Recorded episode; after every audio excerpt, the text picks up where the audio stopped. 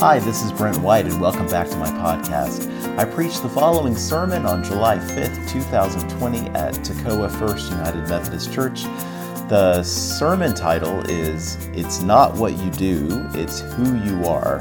And the scripture is Galatians three, verses five to fourteen. I hope you enjoy it. I grew up Southern Baptist, as I know some of you did. And as you might know, Baptists don't have any kind of confirmation class. You know, everything you wanted to know about the Christian faith, but were afraid to ask.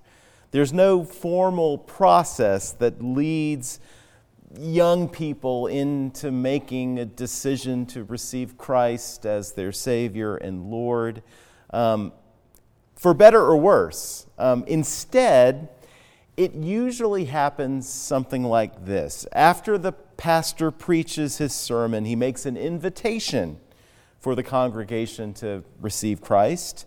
And then um, they'll play an invitation hymn, maybe during one of the twenty-six verses of Just As I Am. Somebody will feel the tug of the Holy Spirit and walk down the aisle and pray a sinner's prayer and later on get baptized. Many of you know what I'm talking about because you've been through that, and I have too, and I am not being critical of that tradition at all. Except, in my case, at least in the church I grew up in, it would have been nice if somebody explained what was happening during that time in the service, because between the ages of about eight and twelve, I watched one Sunday school classmate after another, one friend after another, walk down the aisle and get saved. And that's what we taught, that's what we called it. It was getting saved. That's good biblical language. And I just sat in my seat, unsure and afraid. For one thing, oftentimes when people walked down the aisle to make a profession of faith, they were they were in tears, and I did not want to cry in public. I did not want to cry in church. That would be mortifying to me. I certainly did not want to cry in front of, well, a girl named Betty Jean on whom I had a crush. Well, before long, I was the only one left who hadn't walked down the aisle and received Christ as my Savior, and I felt left out.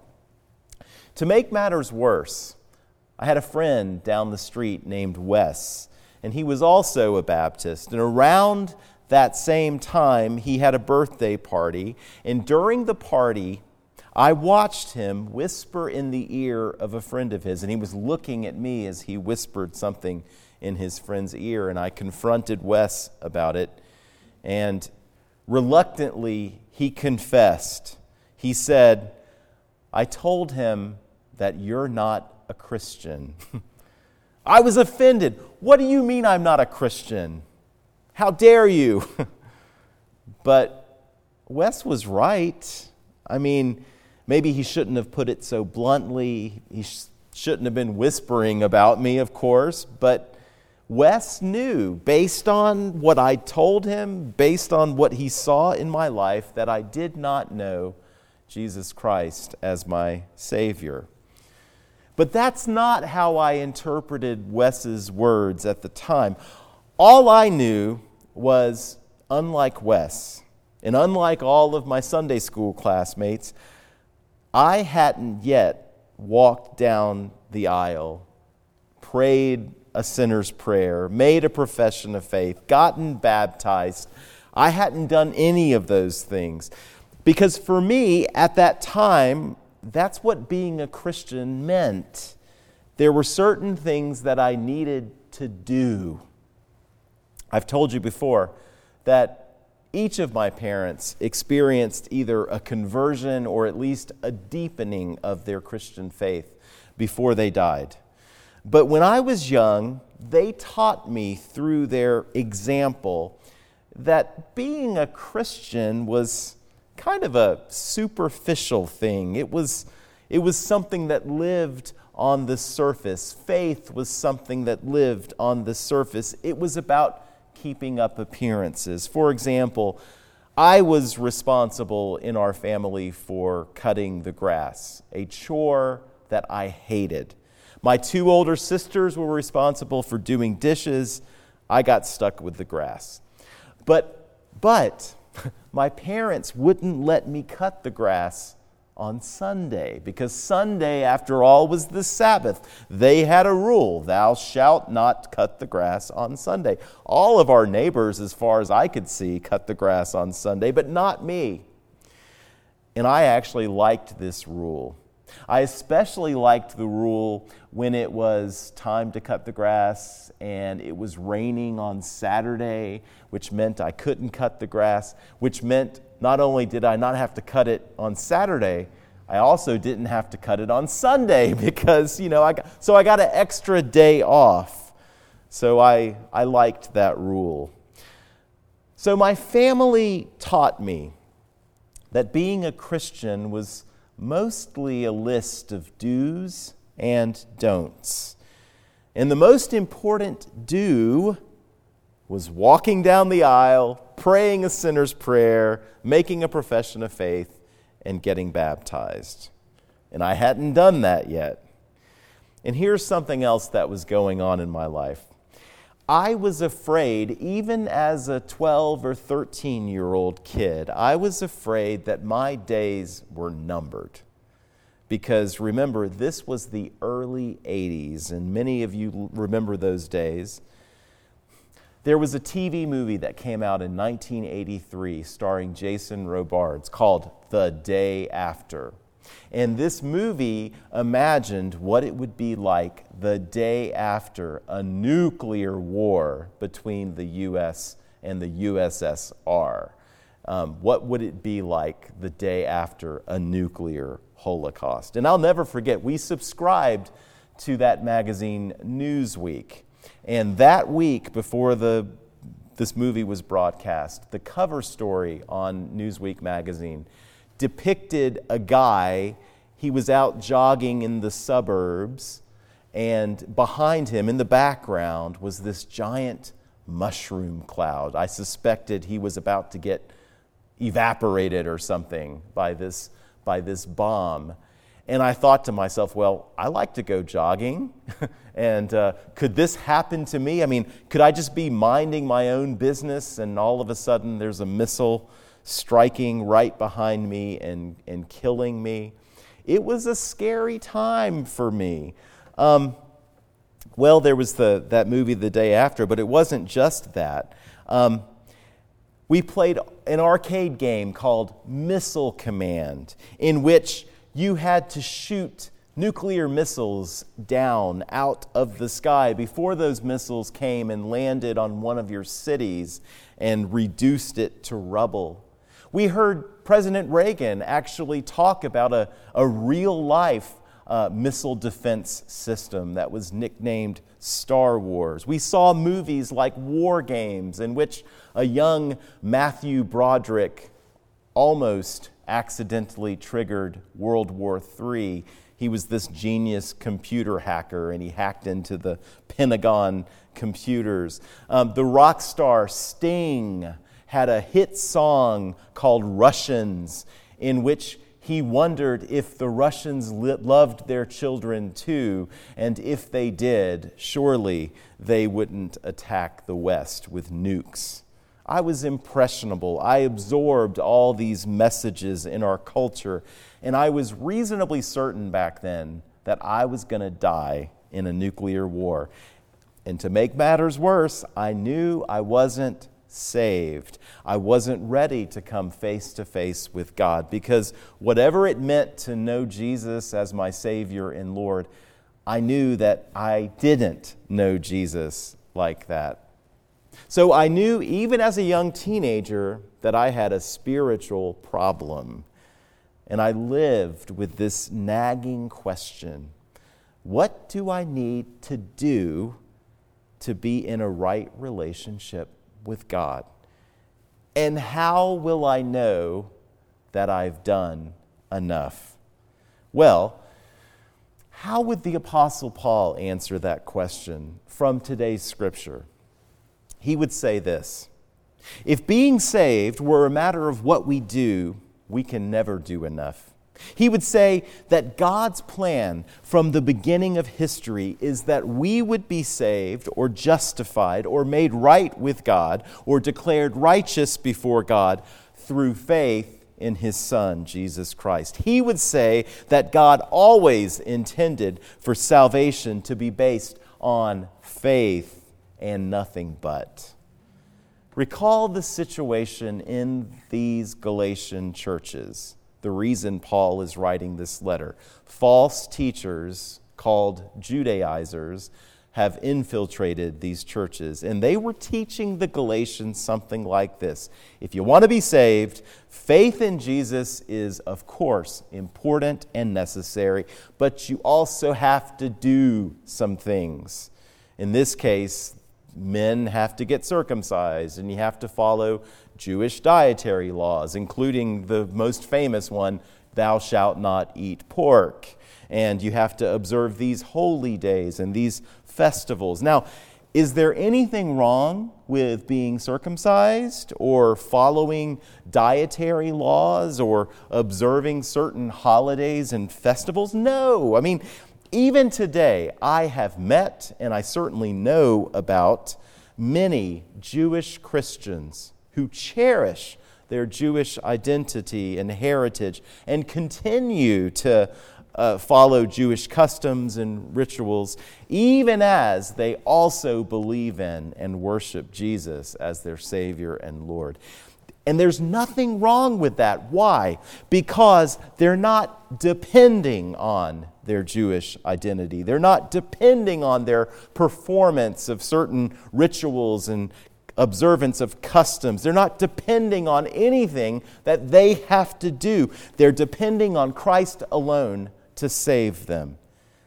And, and this is where I went wrong when I was a young teenager growing up in church. In order to be saved, I believed I had to do certain things, even perfectly good things, like walking down that aisle in response to the pastor's invitation and praying a sinner's prayer and professing my faith and getting baptized and going to church regularly and avoiding certain sins. Those things are, are perfectly good in and of themselves, but none of those things by themselves, apart from faith in Christ, can save us. No, God never intended for us to be saved by anything that we can do. Salvation was always intended by God to be based on faith alone. And to make this point, Paul goes nearly all the way back in the Bible to the beginning of Abraham's story. God made Abraham a promise. God told him that even though he and Sarah were both old and well past the point of childbearing, and even when they were younger, they were unable to get pregnant, in spite of all that, God promised that He was going to work a miracle, and He was going to give them a son. And through that son, their descendants would be as numerous as the stars in the sky. And the most important part of that promise was that one of his descendants, Jesus Christ, would save the world from its sin. And Genesis, in, uh, in Genesis fifteen six, which Paul quotes in verse six of Galatians three, Abraham, he says, believed God, and it was counted to him as righteousness. This is nothing other than the gospel, Paul says.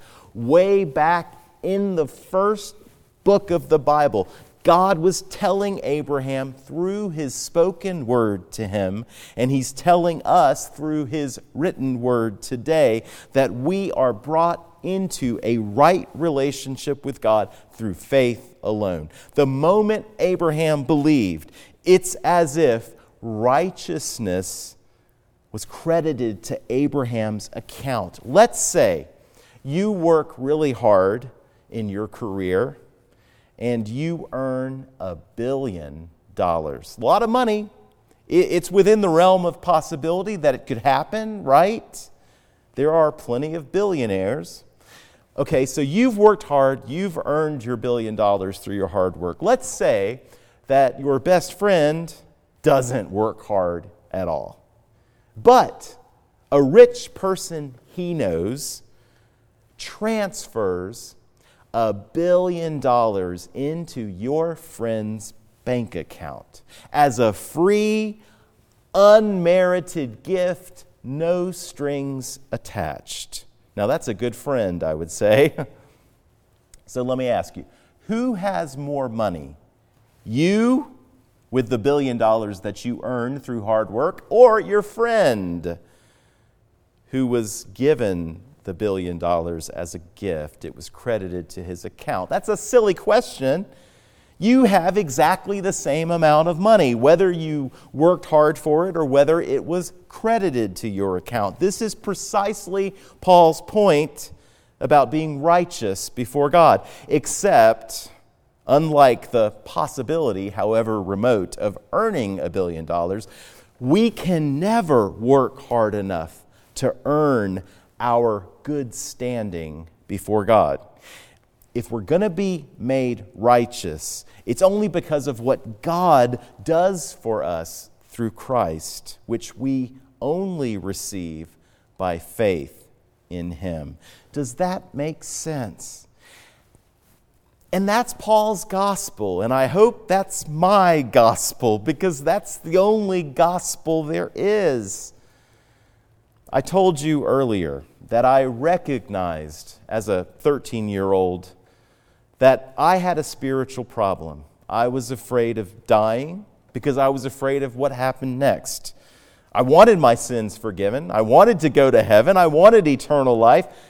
But I didn't know what to do. I didn't know how to receive this gift of eternal life. I told my parents, and they didn't know what to do either, but they did talk to the youth pastor at my church, and they signed me up for a youth retreat a couple of months later in Black Mountain, North Carolina, which is next to Montreat, which is where Billy Graham lived, if you know where that is. Anyway, when I was on this retreat, I was hoping, I was hoping that I would get the equivalent of a get out of hell free card, redeemable upon my death.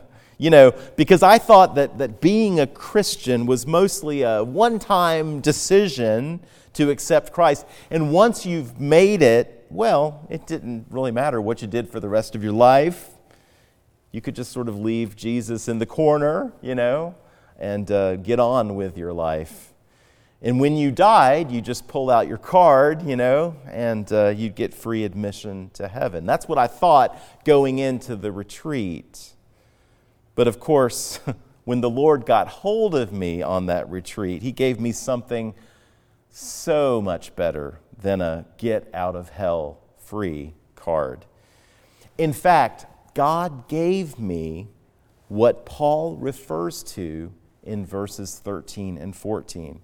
Because of what Christ did for us on the cross, redeeming us from the curse of the law by becoming a curse for us, God gave Gentiles like us the blessing of Abraham, which is, or it includes, uh, forgiveness of sin, eternal life, salvation.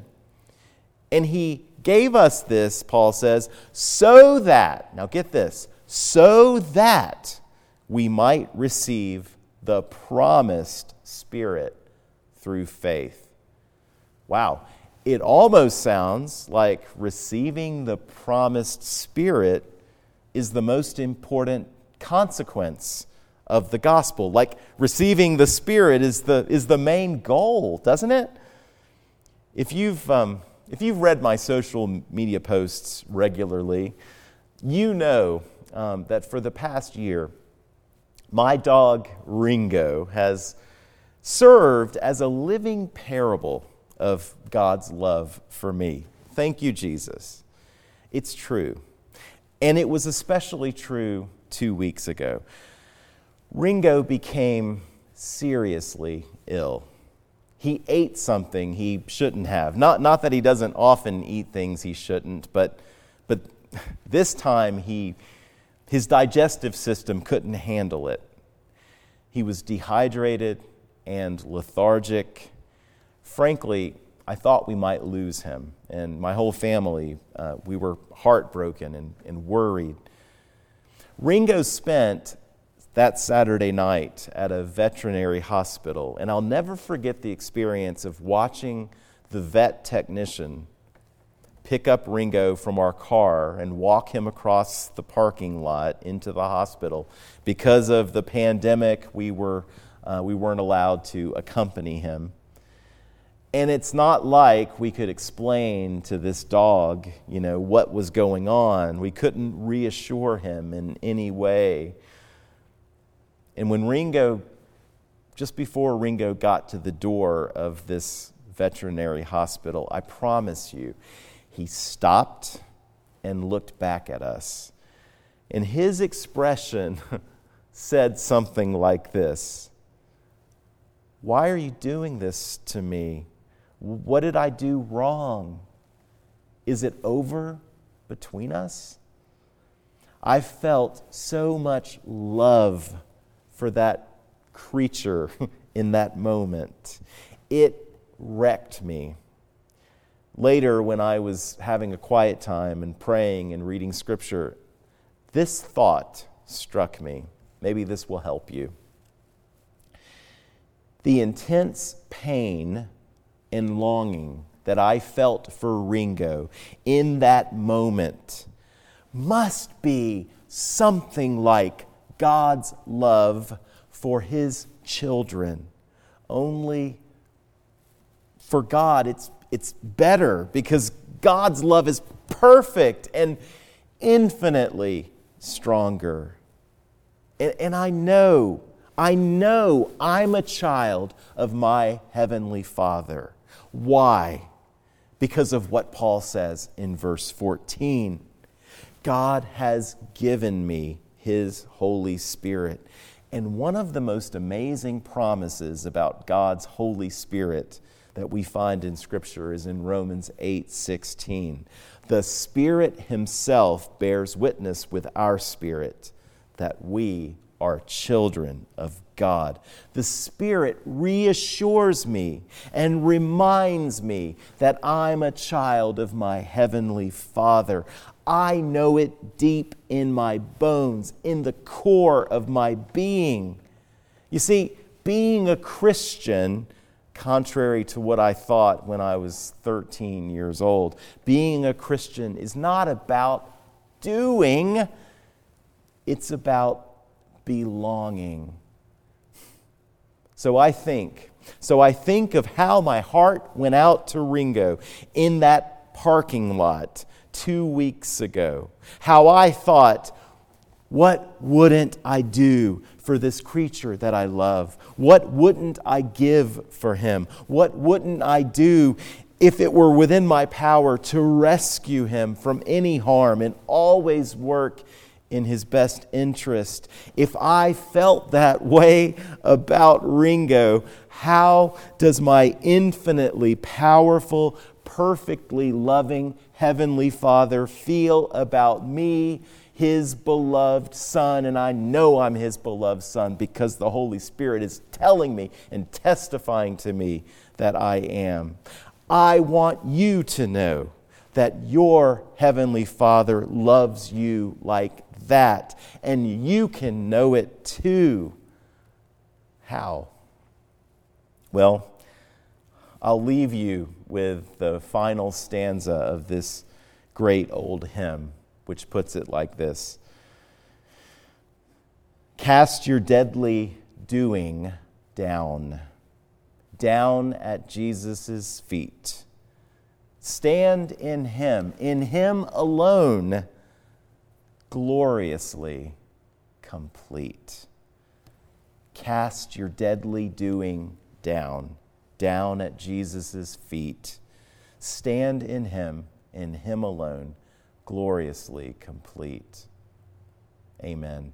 Almighty God, because of what Christ did in becoming a curse for us on the cross, taking the curse that we deserved and suffering for it himself, and in exchange giving us as a gift his righteousness so that we can stand before you as perfectly holy and we can have a, a relationship with you. We can become your sons and daughters because of what Christ did for us. We are indeed gloriously complete, and we are grateful that you make us that way through faith in Christ. For anyone who is hearing this sermon, who perhaps for many years has been trying to earn your grace or has been depending on his own or her own goodness, their own good works to make themselves acceptable to you, I pray that by the power of your Spirit, you would enable them to repent, to, to uh, set aside or cast down their deadly doing, and instead trust in you and your Son Jesus alone. Trust in you alone for their salvation and not on anything that they can do themselves. I pray this in Jesus' name. Amen. Thanks for listening. During this covid nineteen crisis, our worship schedule is unusual. So I invite you to go to toccoa first u m c dot org for more information about what time we meet and where and what the safety guidelines are. You can also worship online on our church Facebook page and on our YouTube channel. And again, our website is toccoa first u m c dot org.